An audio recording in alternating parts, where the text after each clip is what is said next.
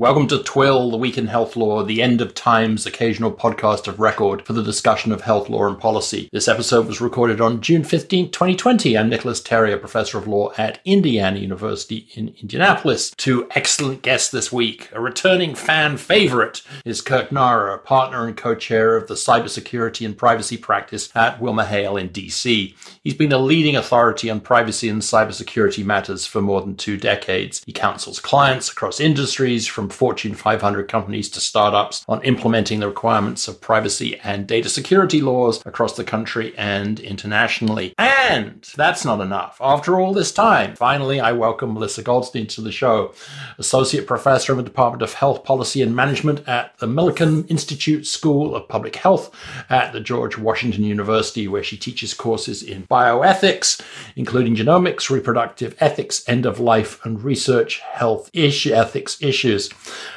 Uh, also, health information technology policy, public health law, and conducts research on health information privacy and the legal and policy aspects of health information technology. Great welcome to you both. Thanks for joining me. Thank you for having us. Excited to be here finally. Yeah, so, of course, we have an excuse, if, as if we needed one, uh, for getting together, uh, in that we recently co authored a piece on the Health Affairs blog entitled COVID 19 Substance Use Disorder, Privacy, and the CARES Act. Um, and I guess uh, we we probably broke the rules, right, by by having an article that that dealt with more than one issue. Um, uh, first, uh, we talked about the relatively pedestrian but practically important privacy provisions that have been introduced for the duration of the COVID nineteen health emergency. But then, second, um, we discussed one of the most sort of under the radar legislative shifts or changes I can remember. Uh, major changes were made to um, the statute that governs uh, 42 CFR Part 2, sometimes just Part 2, which is uh, the confidentiality of alcohol and drug abuse uh, patient records, and the uh, regulation that applies to that.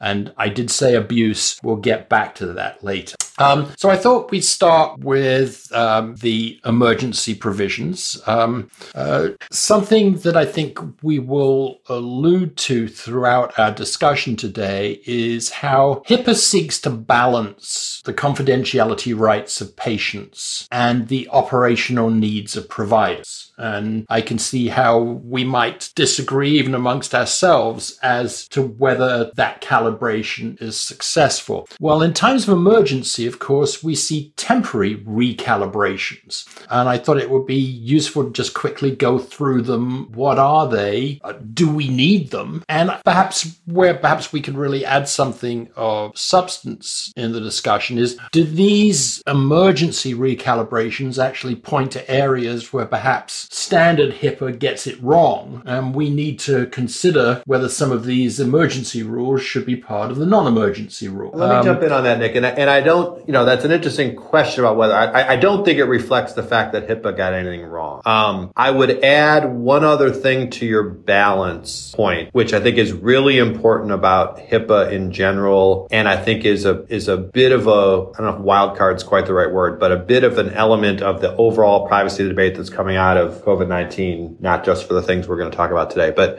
you've also got a balance of the system in general and the op- the effective operation of the healthcare system. So it's not just you know the the idea of consumers and doctors being the equivalent of a consumer at the Gap or a consumer with Facebook is sort of one on one balances, and I think the one of the things that I find so most interesting about the healthcare privacy debate is how you've got so many other stakeholders whose interests are factored into this into this discussion. So let, let, us put the. I mean, there's a variety of ways you can characterize the waivers. Want, we should talk about telehealth distinctly, the telehealth waivers, and put that aside. We sh, we could start. I think chronologically. I'm doing this from distant memory now. It feels like about 100 years ago, even though it was only a couple months. They had the original waiver of different elements of the HIPAA privacy rule, and I've had some debates with you know one of my favorite people in the privacy area who you both know about Deven McGraw about this, the impact of this. I've been confused by the point of that, those waivers. There's waivers for, I guess I get the waiver of privacy notices, although I'm not sure I quite understand that. There's a waiver of the obligation of healthcare providers to use essentially reasonable judgment when you're talking about talking to family and friends about a medical condition. I'm not quite sure I understand the value of waiving the obligation to use reasonable judgment. That's, you know, that's a weird thing to me. There's also a provision about uh, requests for restrictions and confidential communications. Confidential communications are little known parts of the HIPAA rules. Most people have no idea they exist. Lots of people in the system don't know they exist. But one of the purposes of a confidential communication applies in situations involving domestic abuse. And it comes up almost never because most victims of domestic abuse have not spent a lot of time reading the details of the HIPAA privacy rule. But if somebody knew enough to ask for a confidential communication, which happens like twice a year, I don't know why you would waive the obligation of the provider to do something that will hopefully prevent domestic abuse in a time period where we know domestic abuse is rising. So that whole idea of the temporary provisions, it's not that HIPAA got anything wrong. I think the changes almost got something wrong. I'm not sure I understand the benefit. I don't think there's a real impediment to the healthcare system for having to deal with a couple of requests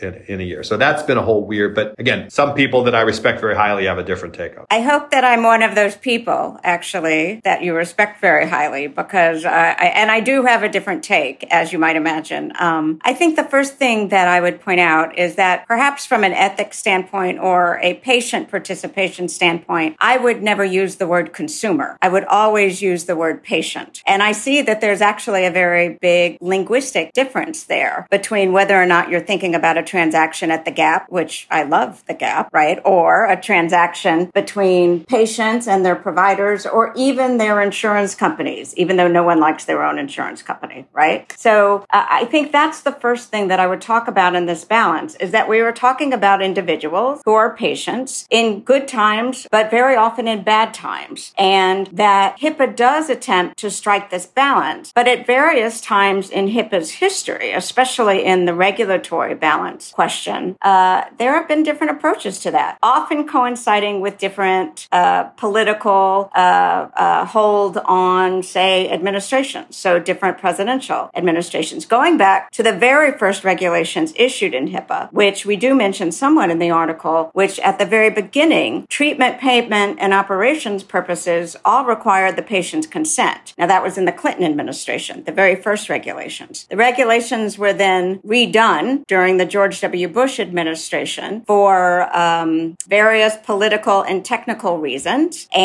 the Bush regulations actually put in the treatment payment and healthcare operations exception. The problem was that, uh, and this is way too technical for, you know, uh, uh, thinking about during a pandemic, but uh, the problem was that the, uh, apparently the regulations had not been quote unquote presented to Congress appropriately so that the Bush administration was able to redo them, to redo the final regulation without actually issuing a new regulation. You know, which actually since then, because at different administrative agencies have redone different things because of this particular issue that was used really for one of the first times during the HIPAA regulations. Anyway, my purpose is to say that this balance has been struck differently by different people at different times. And I think that's very important as a predecessor to our discussion later about what has happened now with part two. And of course, the, the big change from Clinton to Bush when the, there was this rewriting, if you recall, was that they took out the initial consent requirement at the behest of providers, which really does tie in nicely with, with how we're going to, uh, what we need to talk about uh, with regard to part two later. Um, so what else has come out? Um, we've had some FAQs on how providers should interact or how first responders in particular should interact with media, um, uh, community-based testing sites such as drive-through testing stations, which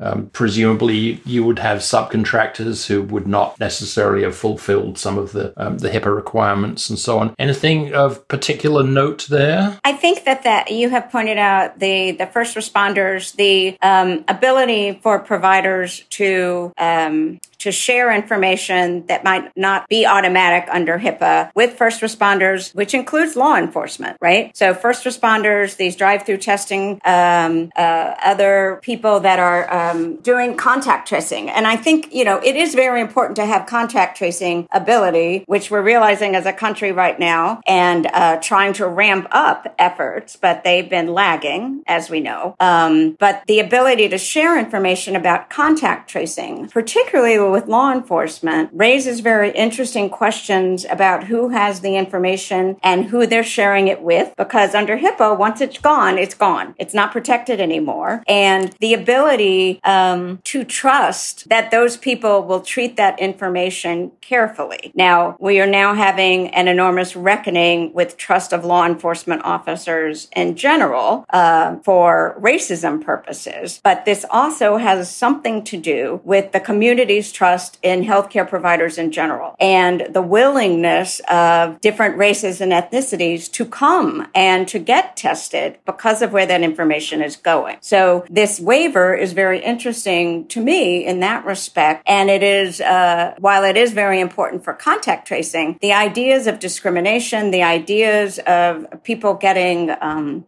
ID'd as perhaps positive and being shunned by their neighbors or different ethnicities ha- um, having blowback, like we saw with the Chinese American community at the very beginning um, of the pandemic. It's uh, they're they're very interesting questions. So I'm glad that at least this waiver is uh, only during the period of the declared emergency and not forevermore. So I think one of the things that we almost always, when the three of us get together, we'll talk about at some point will segue into when you leave conventional healthcare and you move to digital healthcare, then, you know, companies like Apple and Google not being covered entities or business associates most of the time won't be covered and isn't that terrible and oh, let's beat each other up and, and, and so on.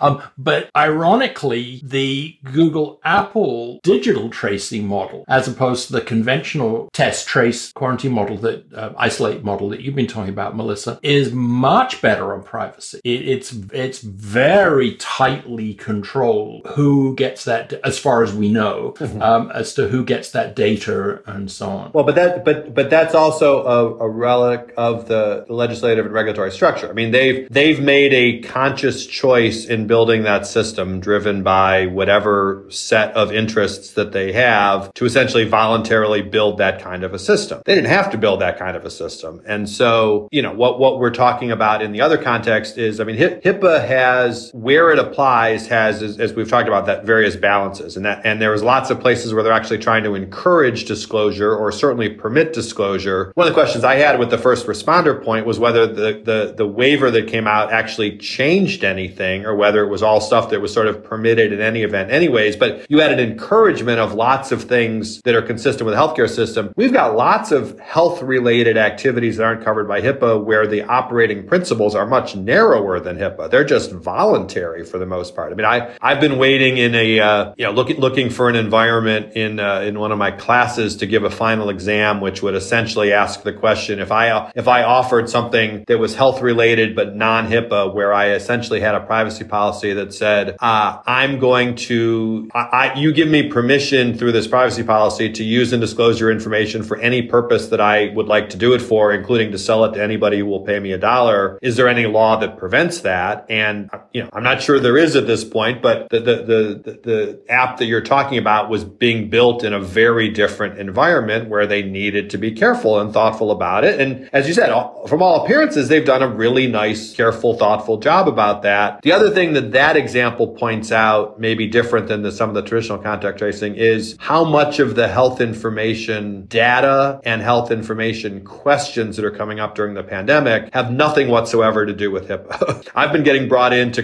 you know, all of the questions that come up, I've been getting brought into by all of my clients, all of my partners. And what I basically have to say, first of all, is yes, I know more than about HIPAA than just about anybody you can find. None of it is relevant. This isn't HIPAA. And that just, you sort of start from that and move on. And then you try to figure out what the rules are, knowing that the main healthcare rules aren't relevant. I think uh, you've brought up a great point, Kirk, that I, I think this is a good time to emphasize it. So underneath HIPAA, there are only two required disclosures. Uh, one is to the Secretary of HHS for auditing purposes, and one is the requirement that a provider disclose information to the actual patient, right? The rest of them are discretionary or require authorization. Discretionary meaning that the provider can disclose, but the provider does not have to. And it's essentially up to the provider. You know, there are a lot of disclosures that are required by law, but essentially that's up to the provider to adhere to the law that requires the disclosure as well. So HIPAA does not require, even with these emergency authorizations, the disclosure of information. And, and that's actually an issue. That's that's a upcoming issue with the government. There's a pending RFI from HHS. I mean, this is a little little bit of a tangent, but relevant to this context, which is where where they seem to be raising a bunch of questions about the disclosure of information in certain contexts. One of them being some of the substance abuse topics we're going to talk about in a little bit, where it's an RFI, so there's not a proposed rule yet, but the government seems to be evaluating the question of whether they're going to start mandating some of these disclosures that are otherwise permitted disclosures. And that's a really interesting position. I don't think it's a position I personally like. I mean, in the same way I mentioned earlier, this waiver that seems to say to a provider, you no longer have to exercise discretion if you're going to communicate with a, with a family or friend. I don't know that you want to take away the discretion not to disclose something that's permitted. And so I think that whole question of permissive versus mandatory is,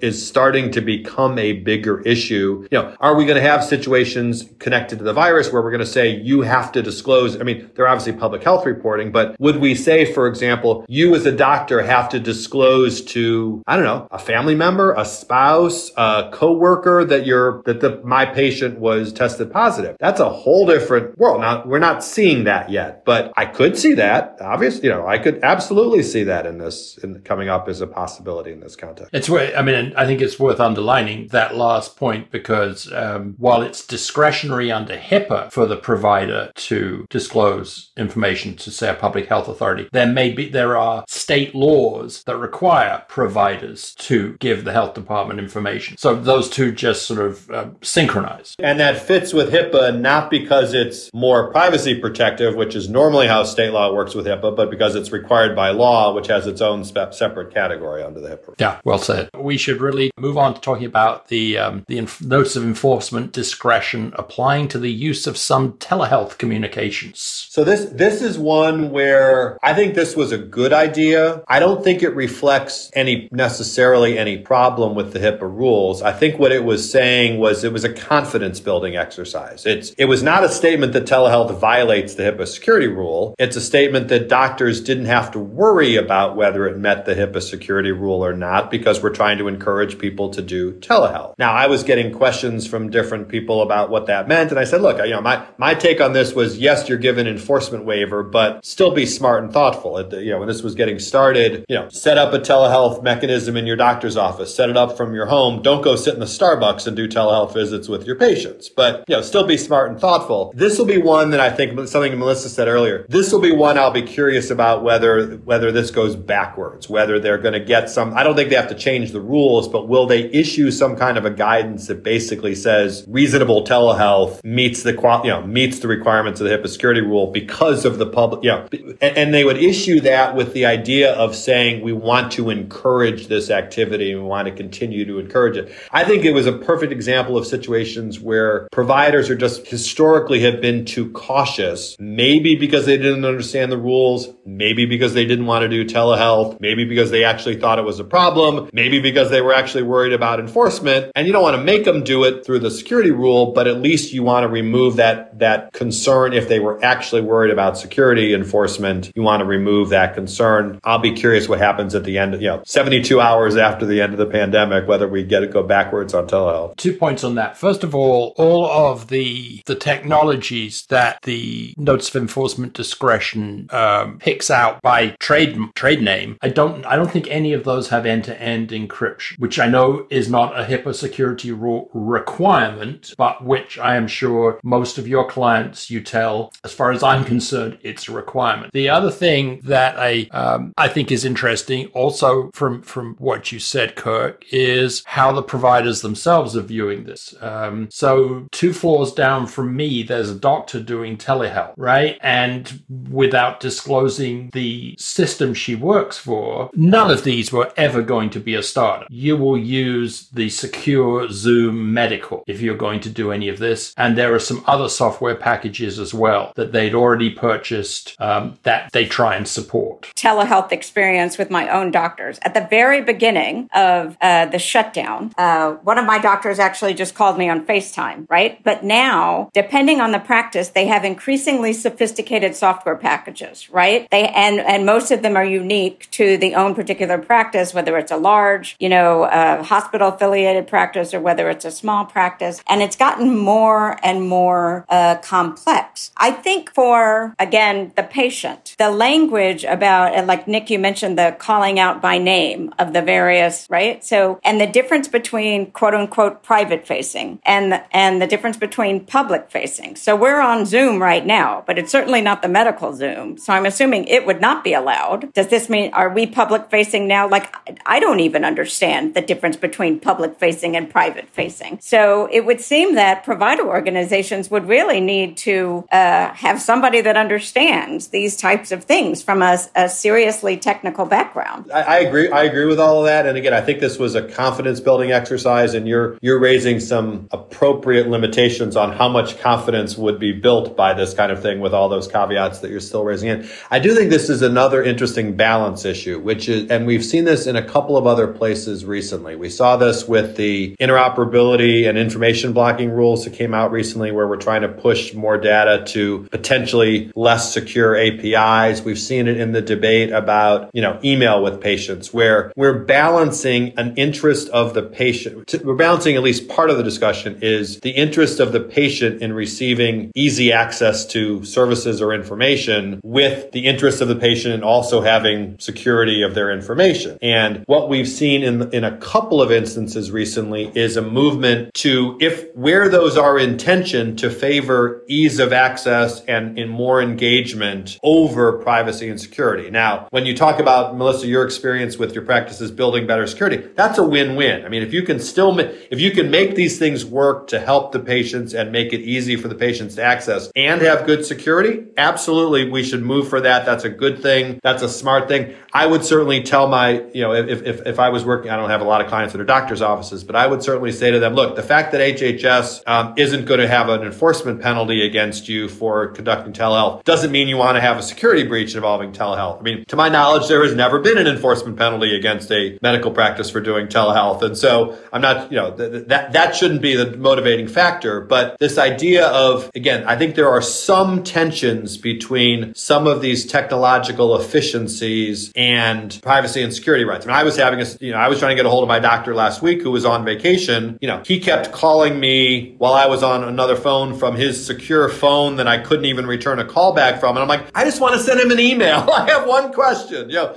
and it didn't seem that hard, but they're reluctant to do it. That was one where it's like, as long as you tell me that, you know, do you recognize that email isn't perfectly secured if you just send me an email? It's like, let me send an email. And so I think that idea is part of the recent discussion that's really focused a lot on patient engagement. Let's make it easier for the patients. There's some little trade-off here. I mean, I don't think you, I don't think the solution is get rid of the privacy and security rules, obviously, but you know, to make it easier for the patients to actually get what they want to have also seems like a good goal. So one uh, quick note on that, and then we should move on to, to part two. But um, one of the things that I've always criticized um, traditional healthcare for is the waiting room, which is, I believe, a testament to inefficiency, mm-hmm. understaffing, and all of the many things that are wrong with our healthcare system. So, what I was hoping that with the increase in telehealth through the pandemic, we would slowly see the the the waiting room die, mm-hmm. as we've all been hoping that it would. And then the other day, I needed to talk to my doctor, and I'm putting put in a damn virtual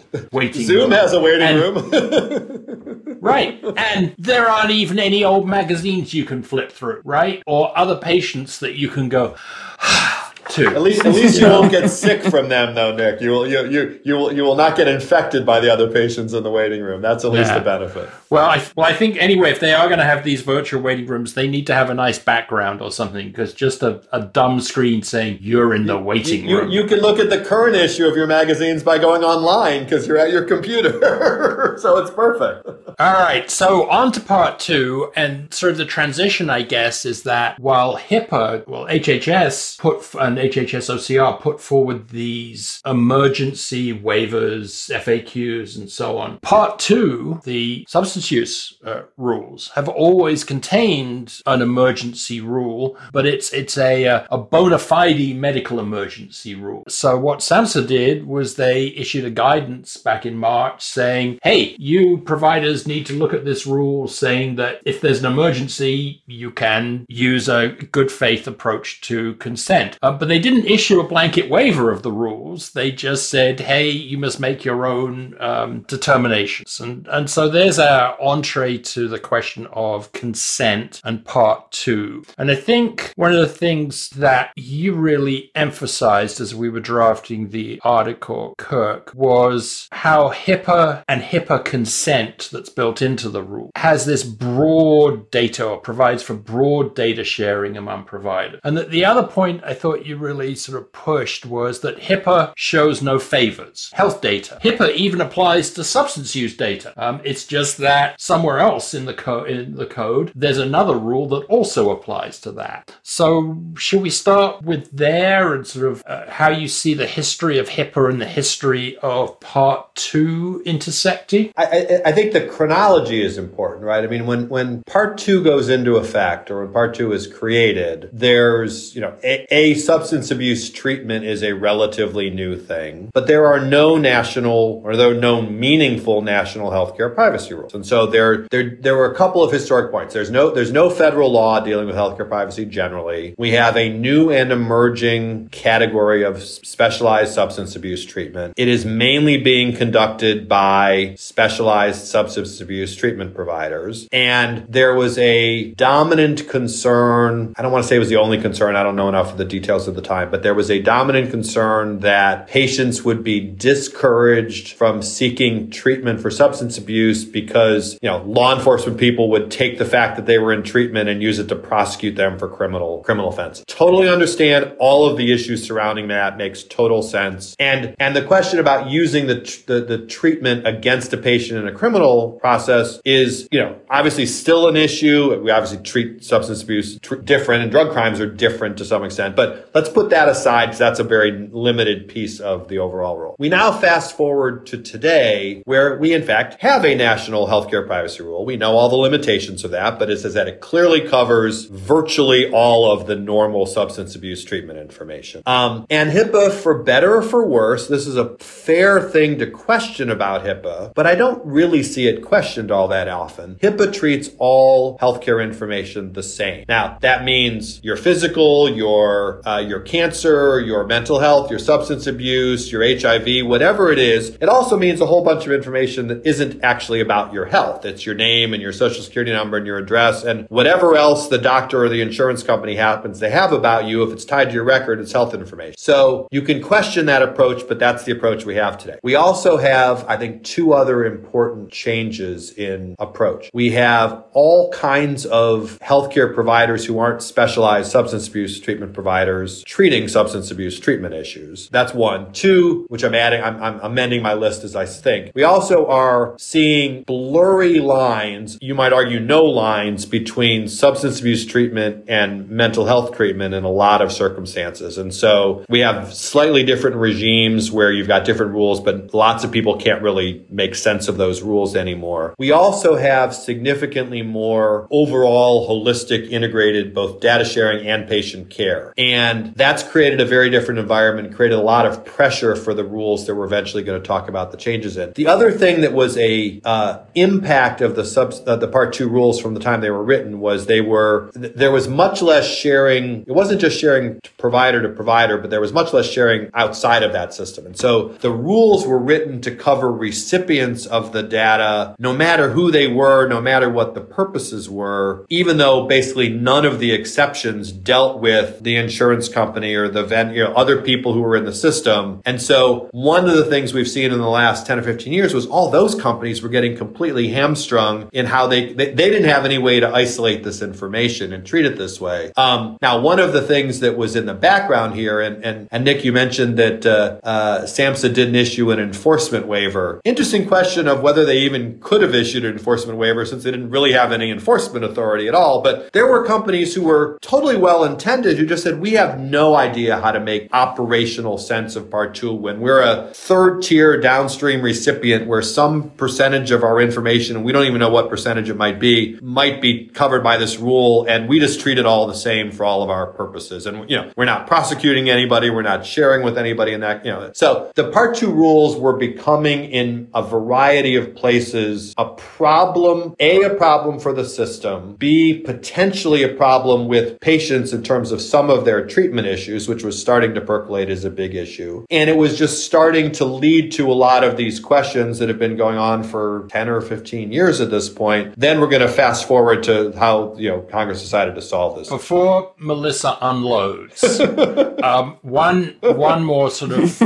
I was trying to be neutral on a lot of One that. more sort of general point in that part, one of the reasons part two has long been controversial is although it provides exceptional protection for SUD data, it's also a remnant of the damaging exceptionalism that has impacted the SUD cohort. So it's one of those sort of separating rules, right? So they've had separate treatment centers. There are tighter, tighter and different controls around the drugs and providers who treat these patients and where they can treat them, um, which for one of the things that does is affects the availability of medications for that population, the MOUD problem. Um, so it, it, it certainly has been controversial. We've heard about its impact on systems. Melissa, patients. I think it's important for us to evaluate whether or not the problems that part two was created to alleviate have actually disappeared. Um, especially in our experience over the last three to five years uh, in what we used to refer to as the opioid and overdose epidemic pandemic before we knew what real pandemic was and before we had multiple pandemics at the same time, right? So I haven't read anything about this lately. Uh, Nick, because you're involved in this much more um, frequently than I am, perhaps you have seen recent statistics, but um, I am still worried about, and there are many people that are still worried about um, the willingness of people to show up into the system and get treatment. And I think that's my primary worry, which SAMHSA, the regulation, the, the agent, regulatory agency that has primary authority over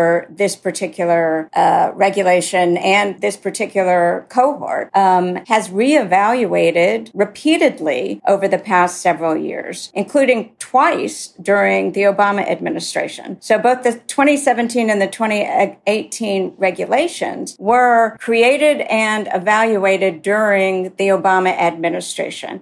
And yes, SAMHSA is the primary author, but believe me, there are many other administrations that are involved in issuing regulation. So all of HHS, all of the White House, certainly all of the Office of Management and Budget, those revisions to part two were very carefully thought about, were very carefully discussed in the public, with the public. There was transparency all along. And the agency did make some movement forward, but did not change the fundamental structure of how part two works. Recently, also, SAMHSA has rethought, you know, different structures of the rule and has again held to the original structure, perhaps mostly thinking about what is this need that we're trying to fulfill. I think we also need to think about the idea of substance use data as um, representing what we might consider sensitive data. And there are people, not everyone, who believe that some data, personal health data, personal health information, is more sensitive in that we care about it more than we might care about other data. And of course, there's a little bit of the eye of the beholder there, and that some people care much more about data that we might not be concerned about, like, you know, knee pain or back pain, right?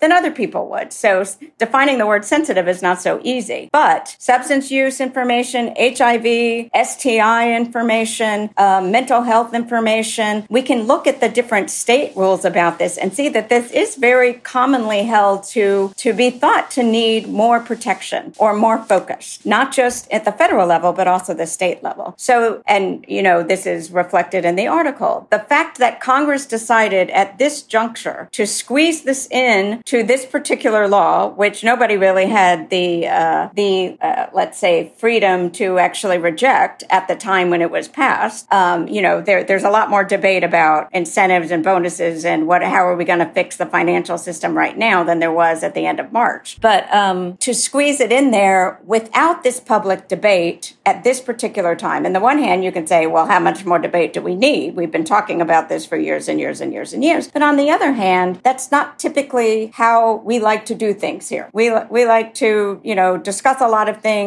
We like to be there. We like to have a lot of hearings. We like to, you know, really, really chew on stuff before we put it out. So this is, this is actually a big deal to a lot of people. So just to give you the the data that you you asked for, Melissa, the um, uh, we saw about a four percent decline in opioid overdose deaths year to year uh, last year, um, but deaths from synthetic opioids have surged upwards. We're still losing almost seventy thousand persons per year, and indeed in April of this year, during our second national health emergency, the secretary re-upped the opioid uh, emergency declaration, and of course since then, we've sort of proclaimed, or the media has proclaimed, that we have a third um, national health emergency uh, involving race and policing. Um, so let's quickly sort of cut to the chase here. What happened in the CARES Act was, as you said, sort of out of the blue, Melissa, uh, with no real debate. I, I, didn't even know it was in there until I think a day before or something.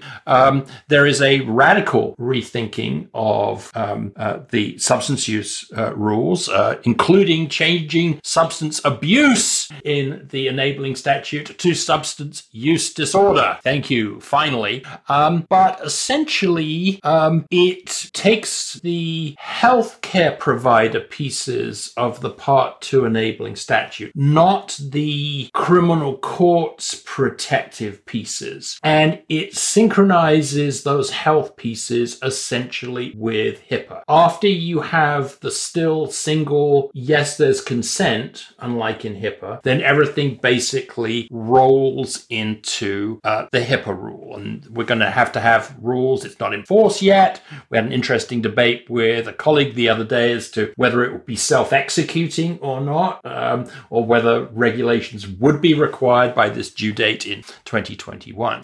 Um, but I guess to your questions, Melissa, what part two or, or what part or what the substance use privacy protections have always been there, or at least viewed more recently as being there, because of the potential for discrimination. And the balance now has to be is, is securing that information no longer as important as we start seeing the ADA being applied in substance use areas, in actions brought by persons in jails and prisons and so on. So is do we still need this compartmentalized additional privacy protection for the reasons that you stated?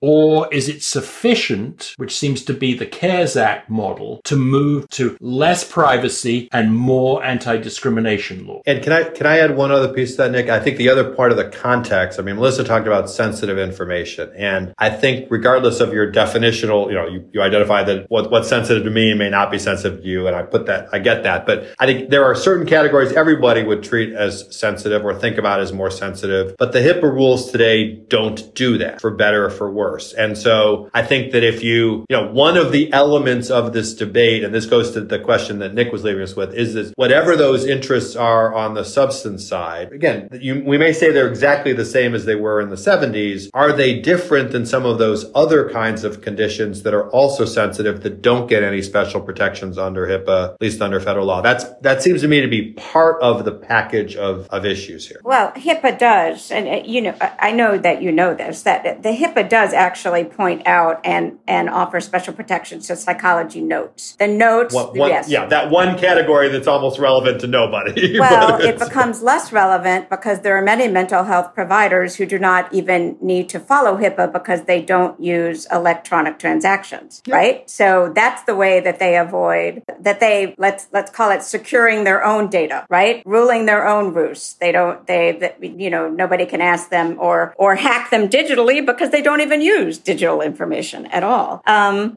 so, so they're not obligated to follow anything under HIPAA, which is a whole different, right. whole but different then those that issues, are, but. but under, under part two, part two only applies to federally assisted programs, right? Which, um, is going to require them often enough to, uh, engage in electronic transactions. So they are going to be covered, you know, and I would say that the number probably, I don't have the Venn diagram in front of me of people that are required to follow HIPAA and Part 2, but um, it would be larger perhaps than the mental health community. You know, in answer to in answer to Nick's larger question, um, I think that some people have more confidence in a system of uh, saving people from non-discrimination from discrimination than others. I see leaks. I see leaks in the ADA. I certainly see leaks in the Affordable Care Act, and I'm afraid that more leaks are going to be, you know, sprouting everywhere. Um, you know, I, I can't say that I have confidence that this particular information is going to be held as sacred. You know, I also understand the problem of enforcement of Part Two data, but I do know that people that are uh, that act in this sphere are very careful about that information and do tend to know what Part Two is, and perhaps they protect the information at the outset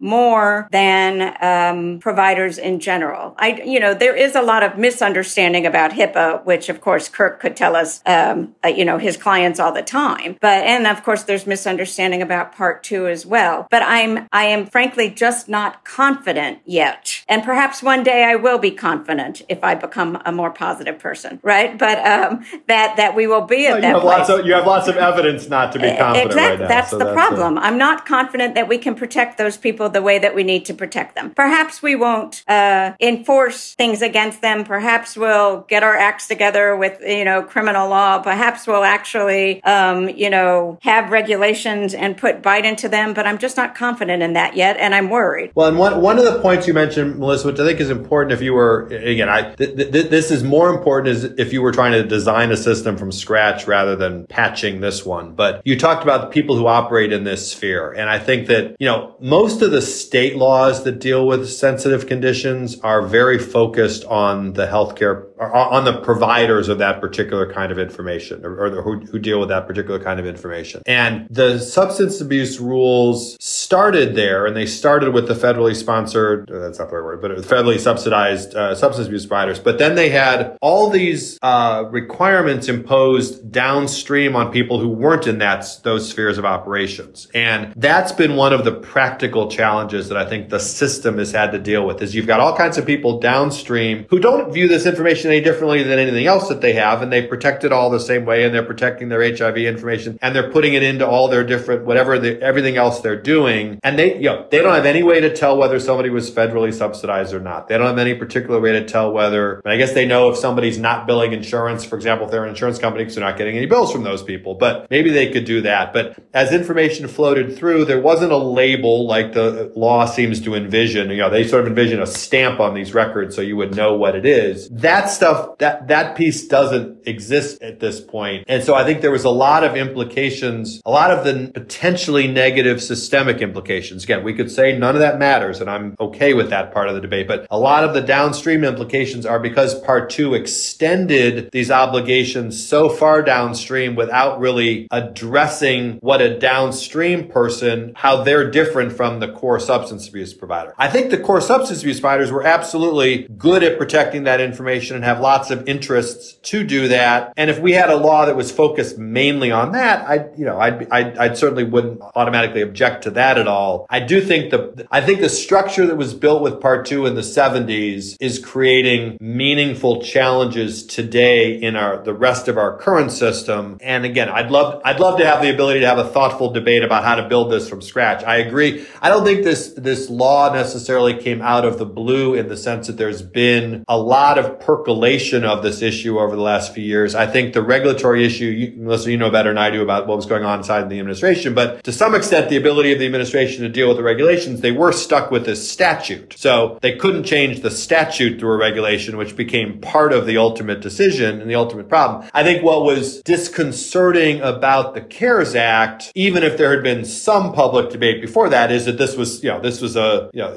you know, the, I'm not sure exactly what what the lobbying organizations were, but this is the things thrown into the, you know, in the, in the dark in the, the other bill. And it's the stuff that you figure out at the end of the day who got the great tax break that somebody lobbied for. It's that kind of a provision. Um, and that, that, that does feel wrong and that does feel weird and it doesn't feel thoughtful about the complicated issues that we're, we're dealing with. Absolutely. Um, and again, I'll, I'll be curious how the regulations play, play out on that. I mean, I think it's going to be, but, but I said, I think the ultimate, the ultimate concept, if you try to narrowize it, lots of other details we get into is at the federal level, for the most part, we're going to treat this information the way we treat virtually all the other information. Again, I pull it, psychotherapy notes, fine. I, have gotten like two questions about psychotherapy notes in my, you know, in 20 years of doing HIPAA work. So it's not a, it, it doesn't have the same repercussions along the rest of the healthcare system that, that a lot of this information does. One other point that I, I think we should at least mention is the idea that when we think about about health information technology and the movement forward of interoperability and electronic health records, that there is an acknowledgement uh, from the technological side that we do need to move forward with ideas that include data segmentation and metadata tagging that can allow for separation of certain types of data and perhaps tagging or notification that this data should be or could be treated differently as other data. Now, part two was one of the original um, movements, one of the original reasons why data segmentation pilots started at HHS